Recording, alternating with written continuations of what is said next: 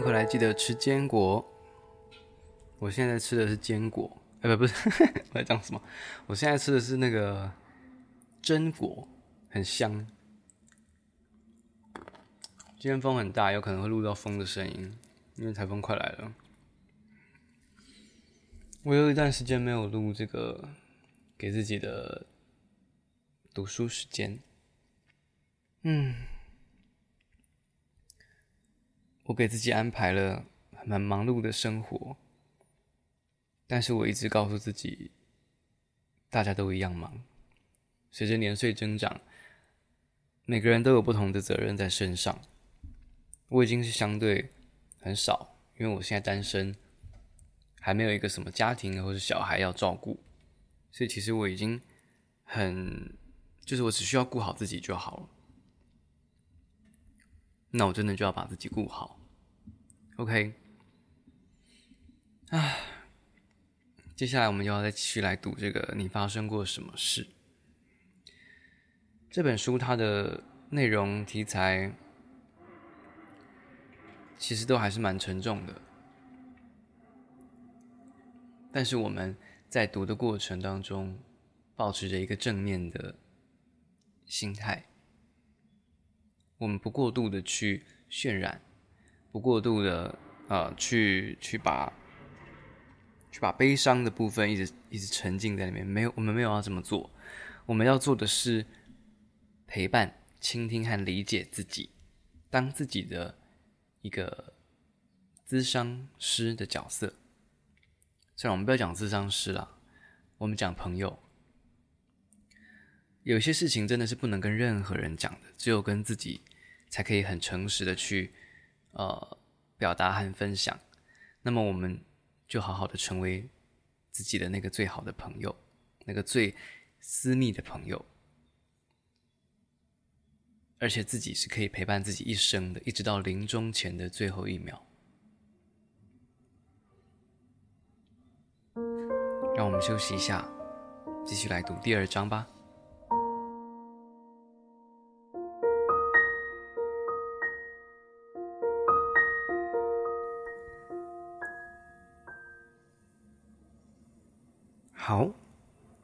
第二章呢，主题叫做寻求平衡。我们要来谈压力之所以会发生，是因为某个需求或困难导致我们失去平衡，偏离调节的设定值。你有多常想到自己的心脏呢？从出生之前。这个神奇的器官就开始规律地输送生命能量到全身，日夜勤劳，每天至少跳动十一万五千次，一心一意地维持生命。然而，除了将养分送到每个细胞、组织、器官这种复杂的工作之外，心跳也负责调节情绪能量。强而有力、步调平均的跳动可以带来平静的感觉。而心跳急剧加速时，就连最健康的人也会感到恐慌。年近五十的时候，有一段时间，我发现心跳发生变化，有时会快速的颤动。我立刻开始想象最惨的状况：一天夜里，我的心跳实在太激烈，我从睡中醒来，人生中第一次，我觉得快死了。过了足足六个月，我才终于明白是怎么一回事。拍摄欧普拉秀的。摄影棚外面桌上放了一本书，我随手拿起来看，才知道原来更年期症状也包括心悸。我去看医生，证实了这个说法，也得知我的身体确实正在经历更年期的变化。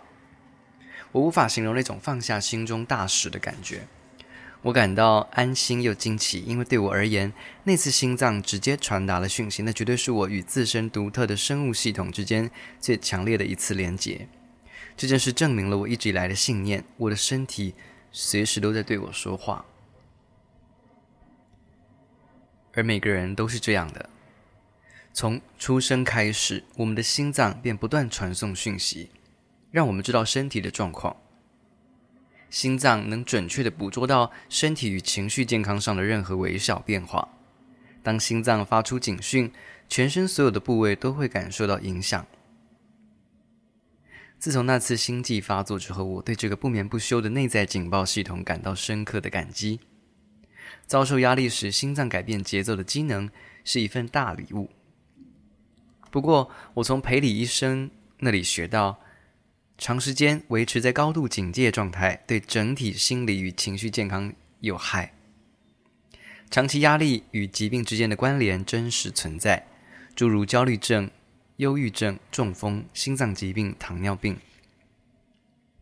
二十多岁的时候，我第一次面临重大的考验，必须调节自身的压力。当时我刚成为记者，一周工作一百个小时，我希望能为团队加分，但我感觉到自己越来越不协调。我之前说明过，由于我童年遭受的创伤事件，包括无法在家庭生根、被性侵。经常挨打，导致我受到制约而变得善于讨好别人，其实耗尽自己的能量也在所不惜。于是乎，当我感觉到身体发送的压力讯号，我置之不理，选择用最容易取得的药来安慰自己，也就是食物。我的人生节奏越是混乱，我越是依赖这种舒缓的方式，让警讯安静下来。我还算有点理智。知道这么做很对不起自己，我知道自己的精力有限，也知道必须保留补充精力，但我花了好几十年的时间，才终于明白如何让生活顺应属于我的节奏。现在，每当我开始觉得难以承受，我就会后退。我学会拒绝。当身边的人让我身心疲惫的时候，我会树立一道防御。一道想象的墙，隔开那个人的负面能量。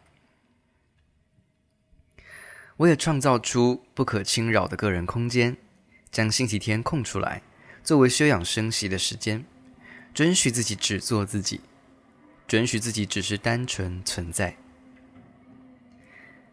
倘若这段时间遭到打断或威胁，倘若有人入侵我的平静时光，我会变得焦躁，容易焦虑，难以做决定。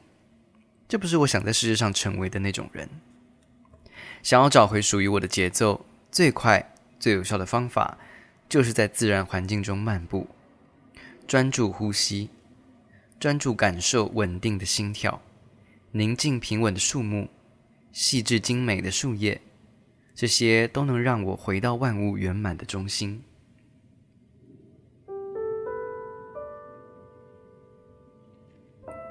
音乐。欢笑、舞蹈、编织、烹饪，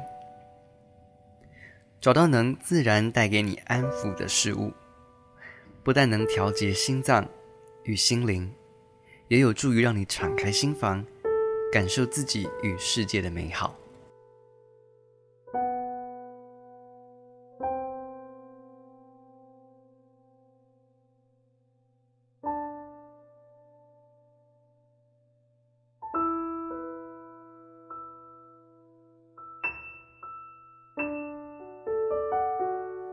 接下来，我们继续来看欧普拉和裴李医生的对谈。我记得有一次和你一起走在欧普拉学院的校园里，一群学生刚下课要去下一堂课的教室哦，他们一起跳舞、歌唱、欢笑。那时候你已经照顾学院的学生超过十年了。我们看着这些孩子，你说了一句话，意思上大致是这样有助于他们学习。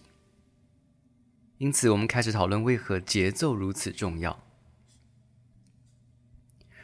是的，要有健康的身体、健康的心灵，节奏不可或缺。世界上每一个人都应该能想到一个能改善心情的节奏性活动：散步啊、游泳、音乐、舞蹈、波浪在沙滩上散开的声音等等。嗯。所以宝宝哭的时候，我们会抱起来摇。我们想帮助宝宝找到自己的节奏，借此让他们平静下来，对不对？没错，而且这样做也有助于让我们平静下来。我们会感染到身边的人的情绪，因为宝宝难受的时候，我们也跟着难受。于是我们去把宝宝抱起来，走动。一开始我们先采取能安抚我们的节奏，假使没有用，我们就会慢慢改成能帮助宝宝的节奏的模式。而宝宝所给予的回应，就塑造出我们使用的安抚节奏模式。长大之后，我们会找出属于自己的调节节奏与活动。有些人的方法是散步，有些人则是刺绣或骑骑脚踏车。当感觉到失调、焦虑、沮丧的时候，每个人都会选择自己因应的方式，而其中共同的元素就是节奏。节奏有调节的效果。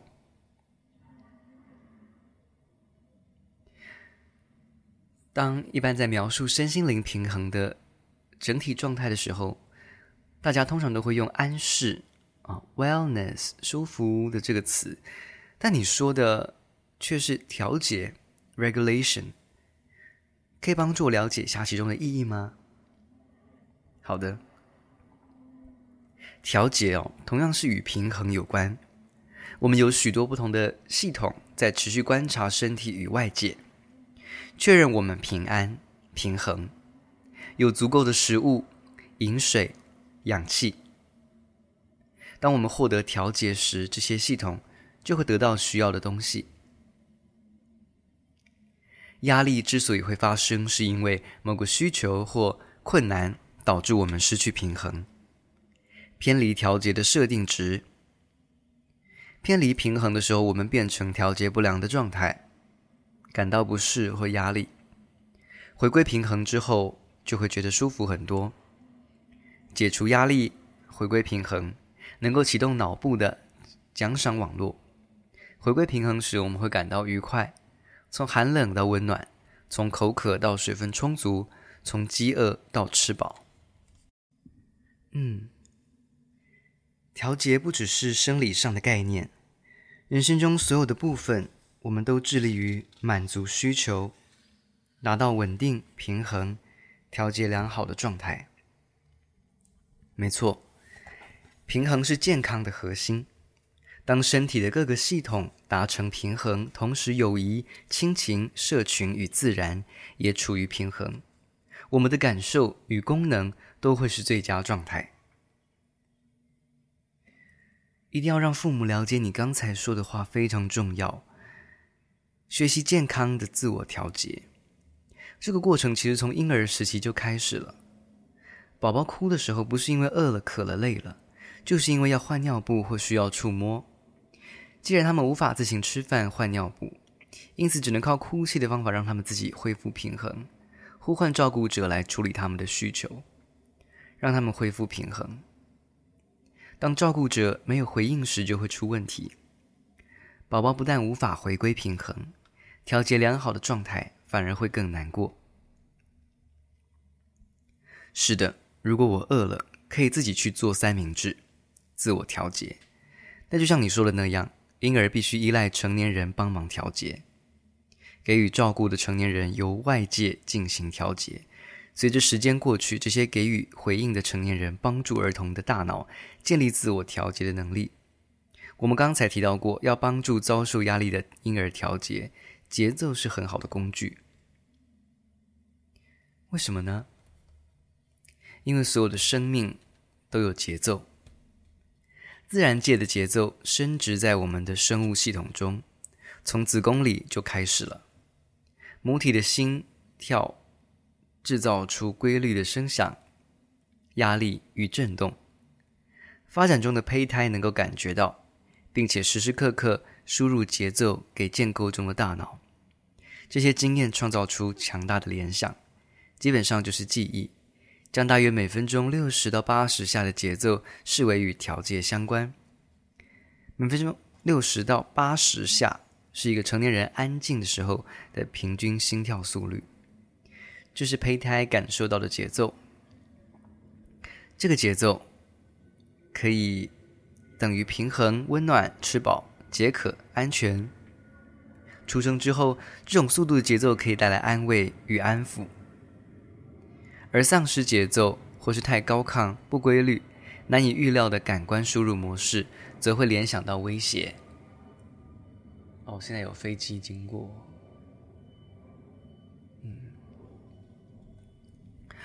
我们摇动难受的宝宝，规律的动作启动这种安全记忆，宝宝感觉比较平衡，就会安静下来。不止如此，当摇动的同时给他们食物、温暖与爱，照顾的成年人会更加强化节奏与调节的联想。这些充满爱的交流，借由加入人类接触，逐渐扩张关于调节的复合记忆。照顾者的气味、抚触、笑容、声音，这些也都与调节、安全产生关联。健康的根源就是节奏与调节。当照顾中混合了关注、回应与滋养，大脑的调节之树便会长出根和树干。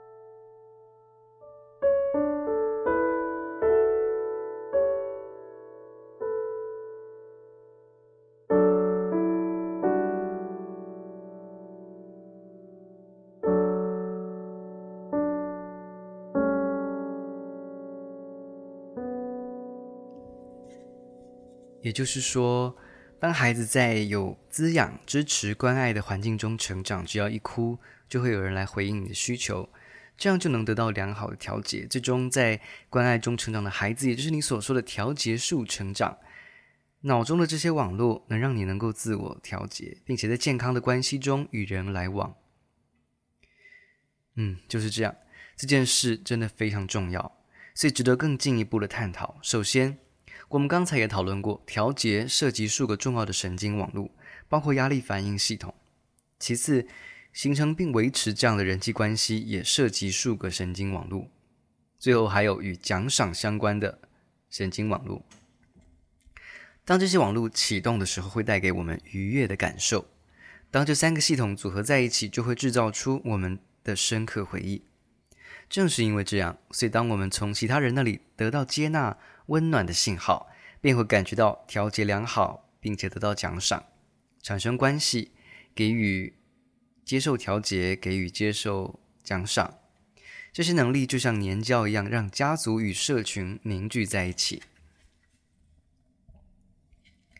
当付出关怀、勤于回应的成人来安慰哭泣的婴儿。这时候会发生两件重要的事：宝宝的压力消失，得到调节，于是感到愉快，同时体验到人类互动的画面，气味、触摸、声音、动作。成年照顾者提供的关爱感受将会与愉快产生联想。在千百次的时刻中，当照顾者回应婴儿的需求，大脑便会将关系。与奖赏、调节这三个东西联系在一起，因此，一个关爱、专注、勤于回应的照顾者，等于是在帮宝宝编织这种强大的三部分联想，为调节之树建立健康的树根系统。我们先到这边告一个段落，下一集再见喽。